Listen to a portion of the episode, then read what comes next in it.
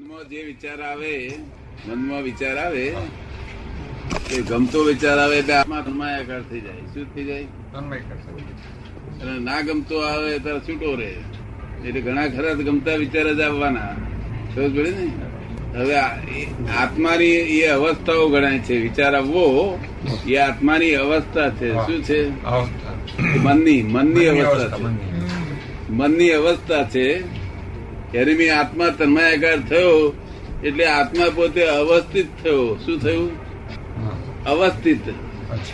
શું થયું? એની સાથે તન્મય થાય તો તન્માયાકાર થયો કે અવસ્થિત થયો? અવસ્થિત થયો. અને અવસ્થિત થયું તે યોજના રૂપે અવસ્થિત થયો અને રૂપક માં અવતાર વ્યવસ્થિત થઈને આવે. અવસ્થિત નું વ્યવસ્થિત થયેલું છે. એટલે એક સેન્ટ ભૂલ ના થાય આમાં. વ્યવસ્થિતમાં અવસ્થિત નું વ્યવસ્થિત થયેલું છે. શું થયેલું છે? ખોટી રીતે અવસ્થિત તો એવું જ વ્યવસ્થિત આવે ને. હા, અવસ્થામાં એક સ્ત્રી એકલી જ માગી હોય રે. અવસ્થામાં વિચાર આવે કે સ્ત્રી તો જોઈશે જ, મકાન જોઈશે.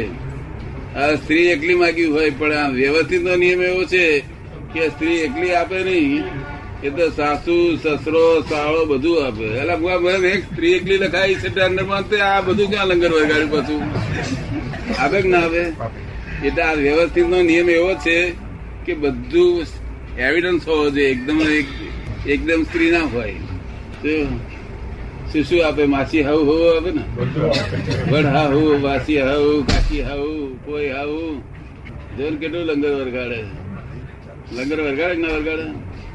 હવે આપડે માગી હોય સ્ત્રી એકલી કે ભાઈ મકાન જોશે, એક સ્ત્રી જોશે. કારણ સ્ત્રી એક પોતાનું ઘર કામ કરનાર એક જોઈએ, અને આપણે બહારથી કમાઈ લઈએ ને એ આપણું ઘર ચલાવે. બે થઈને ભેગા થઈને પરસ્પર સંસાર ચલાવવાનો છે, પરસ્પર સંસાર ચલાવવાનો છે.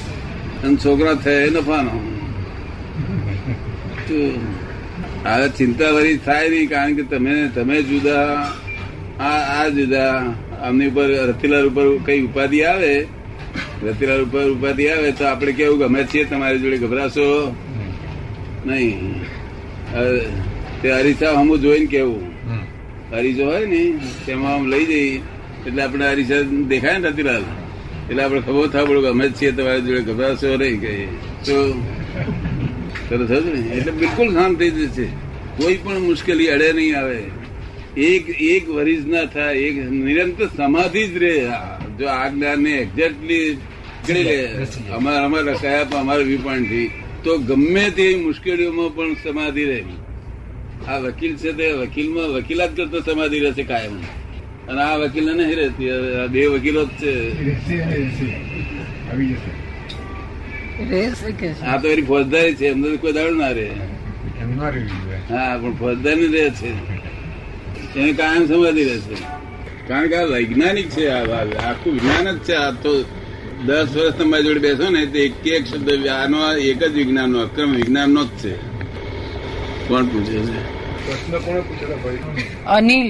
અનિલનો પ્રશ્ન છે, ભગવાનની ઈચ્છા વગર પાંદડું પણ હાલતું નથી, તો આપણે પાપ કરીએ એ પણ એની ઈચ્છા હશે. ભગવાન શું છે? કોણ ભગવાન છે? જ્ઞાન નથી લીધું.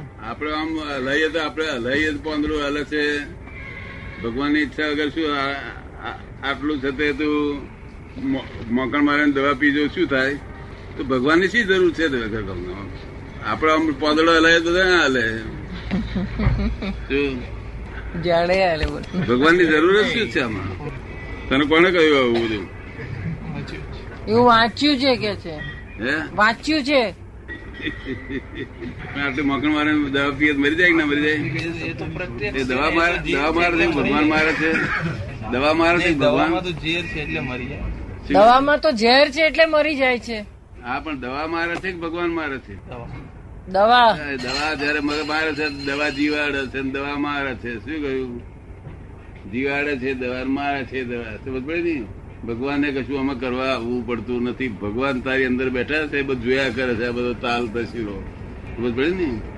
એટલે મહીવાળા ભગવાનને રોજ નમસ્કાર કરજે પડે, જ્યાં સુધી જ્ઞાન ના મળે. તો એ કે છે, 7 વર્ષથી સત્યની શોધ કરું છું કે છે. 7 વર્ષથી સત્યની શોધ કરું છું કે છે. સત્યની તો અહીં સત્યની શોધ તને જડ છે. પણ મય ભગવાન બેઠા છે અત્યારે, તને અત્યારે કહીએ છીએ તે અંદરના ભગવાન ખોલ છે, બહાર છે નહીં. ઉપર આકાશ બાકાશમાં નથી, આકાશ ઉપર આકાશ તો ખાલી પોલમ પોલ છે. સમજ ને તારી મય બેઠેલા છે એવું તું જાણું છું, તારી મય બેઠેલા છે. સમજ ગોડ. તું ભણેલો કઈ અંગ્રેજી કઈ બધી ભણ્યો છું? 12માં. ભગવાન બધા આની અંદર God is in every creature whether visible or invisible. Creature એટલે જીવ માત્રમાં રહેલા છે. સમજ ને એટલે પાપ તું કરું છું ને ત્યારે પાપ નો જોખમદાર તું છું, ભગવાન કરતા નથી. ભગવાન આવું પાપે ના કરે, પુણ્ય ના કરાવે. સમજ પડે ને? એટલે જો તારે સત્ય જાણવું હોય તો અહીંયા આગળ અહીંયા આયા કરતો રહેજે. લે કોણ આ બીજું લખ્યું છે? કુદરત અને ઈશ્વરમાં શું ફેર છે? ઈશ્વર ને ભગવાનમાં શું ફેર છે? શા માટે આપણું મન તંત્ર રહે છે? કોનો છે પ્રશ્ન? કોણ છે ઈશ્વર ને ભગવાન માં? તને ફેર લાગે છે? કજો કોને ઈશ્વર કહું છું? આ મંદિર માં તેને ઈશ્વર આપણે જે નિરાકાર છે એને નિરાકાર જે છે એને નિરાકાર ને અને જે આ ભગવાન જે આપણે કહે છે આ જે કૃષ્ણ ભગવાન ખુદ જન્મેલા અવતાર લીધે છે, કૃષ્ણ ભગવાન જે અવતાર લીધેલા છે એ બધાને ભગવાન. હા બરોબર છે. રામ બરોબર છે. પૃથ્વી ઉપર અવતાર લીધો અને કૃષ્ણ ભગવાન ભગવાન કે મય નિરાકાર મય અંદર રહ્યા છે તે ભગવાન. કૃષ્ણ ભગવાન ની અંદર ભાઈ નિરાકાર રહ્યા છે તે ભગવાન ને. કૃષ્ણ ભગવાન તો આકાર વાળા હતા. લોકો અમને કૃપાળુ દેવ કે છે. આ રાયચંદભાઈ દેખાય છે. કૃપાળુ દેવ તો અંદર છે તે લોકો ઓળખતા નથી. જો કૃપાળુ દેવ ઓળખે નહીં તો કૃપાળુ દેવ થઈ જાય. આ રાયચંદભાઈ કૃપાળુ દેવ કે છે લોકો. કોને કે રાયચંદભાઈ કૃપાળુ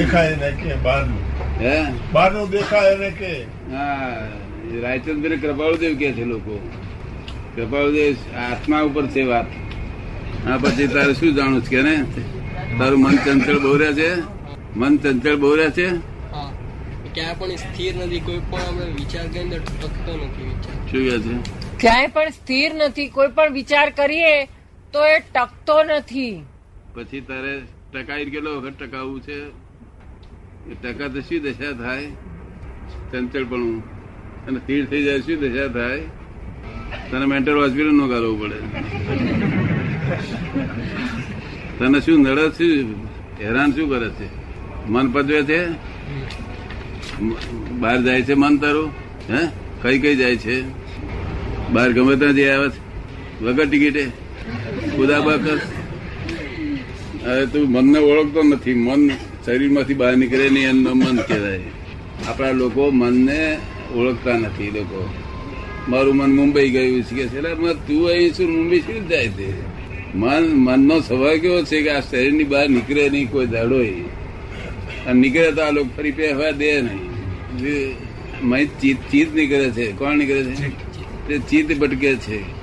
તારું ચિત્ત ભટકે છે ખરું? કઈ કઈ ભટકે છે? જ્યાં ગમતું હોય ત્યાં જાય, ના ગમતું ના જાય ને. વિચાર કરવો પડે. ગમતું નથી તો પછી ત્યાં જવું? એ વિચાર કરવો પડે કે ગમતું નથી તો પછી ત્યાં કેમ જવું? હા પણ જો ને દરિયામાં પડે છે ને લોકો. દરિયો ગમે છે ને તીગડ્યાને ગમતો હોય છે. આપણે ના કહીએ કે દરિયામાં ફાયદો નહીં તક ના, એમાં જ મને દરિયામાં જ પડવું છે. એને ગમતો હોય છે. સાથી દરિયામાં પડવાનું ગમતું છે ને? સંસારથી કંટાળી ગયો હોય. હા એટલે આમાં દુઃખ છે ને પેલામાં સુખ છે એવું જાણે છે ને. એક જણ પૈણવામાં સુખ આવે છે. સાધુ વગર ના અમારે પૈણવું જ નથી અમને. સાથી અને ના પરિણામ સુખ આવે છે. તારે પરિણામનો વિચાર છે કે નહીં? ખરો સંસાર તો માણવો જ જોઈએ ને. સંસાર તો માણવો જ જોઈએ ને. હા માળ બે ત્રણ ચાર બે ત્રણ બૈરીઓ કરજે નહીં. જેટલી તારી હિંમત હોય એટલી કરજે. સ્ત્રી પુરુષ લડે ખરો? બૈરી ભાઈ બે લડે ખરા? લડે હે? ત્યાં જોઈ લો કોઈ જગ્યાએ સ્ત્રી ને પુરુષ બે લડે ખરા કે નહીં? ધણી ધણિયાની સ્ત્રીમાં વાંક આવે તો પતિ એમને કઈ કે છે? જોયેલું ક્યાં જોયેલું? આ તો કોક જ જગ્યાએ જોવાનું મળે ને. લડવાડ તો હોય જ નહીં મુંબઈમાં. બૈરી બાયડા ને લડવાડ તો હોય નહીં ને મુંબઈમાં. આ તો સુધરેલું શહેર અહીં હોય છે. સ્ત્રી પુરુષ ની લડાઈ હોય છે. સંસારમાં તો ઝઘડા બધા ચાલ્યા જ કરે. સંસારમાં તો ઝઘડા બધા ચાલ્યા જ કરે. એમ તારી ઘેર કોઈ દાડે જોયેલું? મારા ઘેર એમ તે જોઈને પણ નક્કી ના કર્યું કે નથી પડ્યું. પાર્ટી નો છોકરો આવ્યો, દર્શન કરવા આવ્યો હતો. બે ભાઈઓ સાથે આવ્યા હતા, ભણેલા સારા છોકરાઓ. ત્યાર પછી મને કહે છે દાદાજી દર્શન કરવા આવ્યા છે. હવે શાદી કરવાની વખત થઈ, આવે શાદી બાદી કરી કે નથી કરી? કે દાદાજી અમારે શાદી કરવી નથી. કેમ? કે શાદીમાં અમારા ફાધર મધરનું સુખ જોઈ લીધું છે, એ લોકોનું સુખ કેવું છે અમે જોઈ લીધું છે, એટલે અમને અનુભવ થઈ ગયો કે શાદી કરવા જેવી જ નથી. એટલે મેં એને કહ્યું શાદી નહીં કરું તો પછી શું થશે? શાદી કર્યા વગર છૂટકો નથી, સમજ પડી ને? માટે શાદી અવશ્ય કર કહ્યું. કે ના ફાધર મધર અમે જોયું છે એટલે અમારે શાદી કરવી નથી કે. પછી મેં એને કહ્યું એક શબ્દ, મેં કોઈ તને શબ્દ આપું છું, મારો શબ્દ તું પાળીશ. પછી મેં એને કહ્યું એડજસ્ટ એવરીવેર, અને શાદી શાદી કર, અને પછી મારો શબ્દ પાળજે એડજસ્ટ એવરીવેર. શું કહ્યું? એડજસ્ટ એવરીવેર ને. એટલે એ લોકો કહે છે કે હા અમને ગમ્યું કે છે. એટલે બે ભાઈઓ પછી દર્શન કરી જતા હતા, તારે એમના ભાભી એ કહ્યું એટલે આ પ્રસાદી થોડીક લેતા જાઓ, નાસ્તો થોડો કરતા જાઓ. તારી એક ભાઈ કહે છે ના ના ના હમણાં નાસ્તો નથી કરવો, મારાથી અમારે તો બધું ઉતાવળ છે. તો બીજો ભાઈ કહે છે આ દાદાજી હમણાં તો એડજસ્ટ એવરી વાર કહ્યું, ચાલે થોડો પ્રસાદ લઈ લે.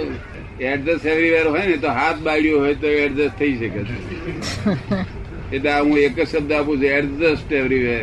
શું કહ્યું? હું એક જ શબ્દ આપું છું અત્યારે કે એડજસ્ટ એવરીવેર. શું ડિસએડજસ્ટ એ મૂર્ખાઈ પુરુષ નું કામ છે. આ દુષ્મ કાળમાં ડિસએડજસ્ટ થવું એ પુરુષ નું કામ છે. શું તમને વકીલ તમને ગમે વાત? કોઈ થોડું ડિસએડજસ્ટ હશો? એડજસ્ટ થવાનો ટ્રાય કરીએ છીએ. હજુ ટ્રાય કરો, કોણ ટ્રાય? હજુ ટ્રાય નીકળતો.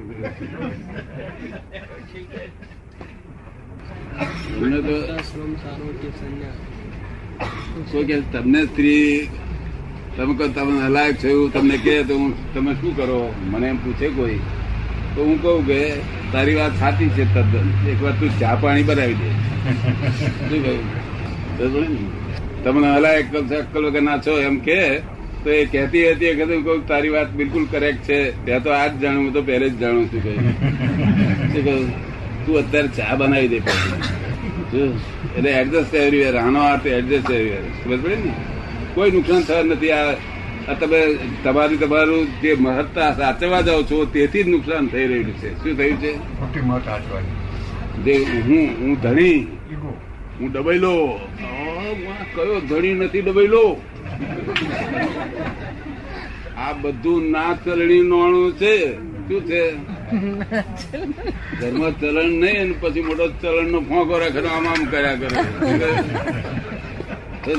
તેના કરતા આપણે સીધી રીતે એડજસ્ટ કરી થઈએ તો ચા તો સારી પીવાની મળે. આ તો ચા પીતી વખતે બગાડવું. વાત ગમે છે મારી? વાત બહુ સરસ અનુભવ ની વાત છે. આમ બિલકુલ હા ખા પીવાનું તને ગમે? વકીલ બે ચાર ચોપડી ને તો આપડે કે બરોબર છે તમારું કેવું. મારી મધરે એવું કેતા હતા કઈ. આ તો તમે બધા સારું કહો, મારી મધરે વધારે કેતા હતા કઈ. એમ કરીને એને વાતને ચલાવી રહી. આ સાધાર જગત ચાલે છે હું જાણું છું. આ લોકોના મનમાં ખોટો મનમાં એમ હોય છે કે સ્ત્રી મારી પર ચડી બેસશે. સ્ત્રી કોઈ પુરુષ થઈ શકતી નથી અને મૂછે ઉગે. આ લોકો ખોટા ભડકાટ થાય છે કે સ્ત્રી પુરુષ થઈ જશે. ના ના થાય, સ્ત્રી તો સ્ત્રી જ રહેવાની.